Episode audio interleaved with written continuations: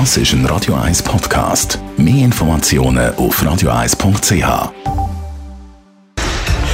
Radio 1 Feed statt fertig. Mit dem Personal Trainer Rolf Martin wird Ihnen präsentiert von Swiss Ablation. Ihre Herzrhythmus-Spezialisten im Puls 5 Zürich. Mehr Infos unter swiss-ablation.com.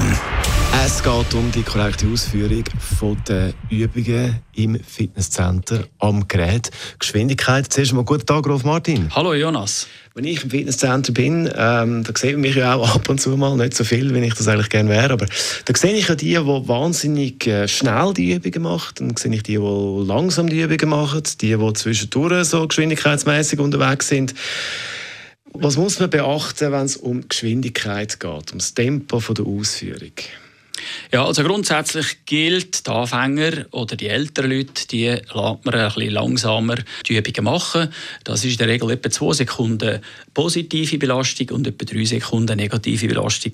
Das ist, dass die Leute das Gefühl bekommen für die Last und nicht gerade sich eine Zerrung einfangen. Oder sogar in den krassen Fällen, und der gibt es eben auch, die eine schnelle Bewegung machen, dann Sehnen oder Bänder oder sogar Muskelabriss. Also da kann passieren.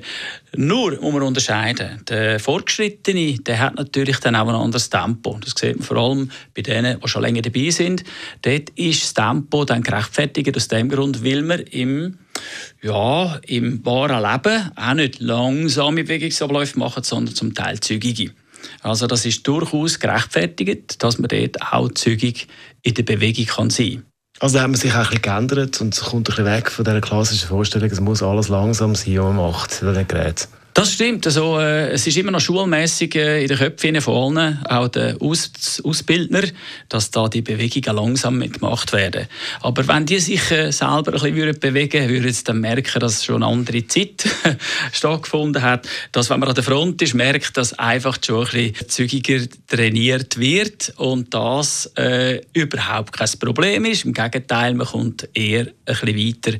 Ich stehe jetzt dahinter, ich trainiere selber so, bin mittlerweile mittlerweile 61 und habe äh, die letzten äh, 40 Jahre trainiert und es ist absolut super. Ich fühle mich topfit und es gibt noch andere, die das würden bestätigen. Gratuliere, Rolf Martin, der Fitness-Tipp auch zum Nachlesen in jeder Zeit bei uns als Podcast auf radio1.ch. Das ist ein Radio 1 Podcast. Mehr Informationen auf radio1.ch.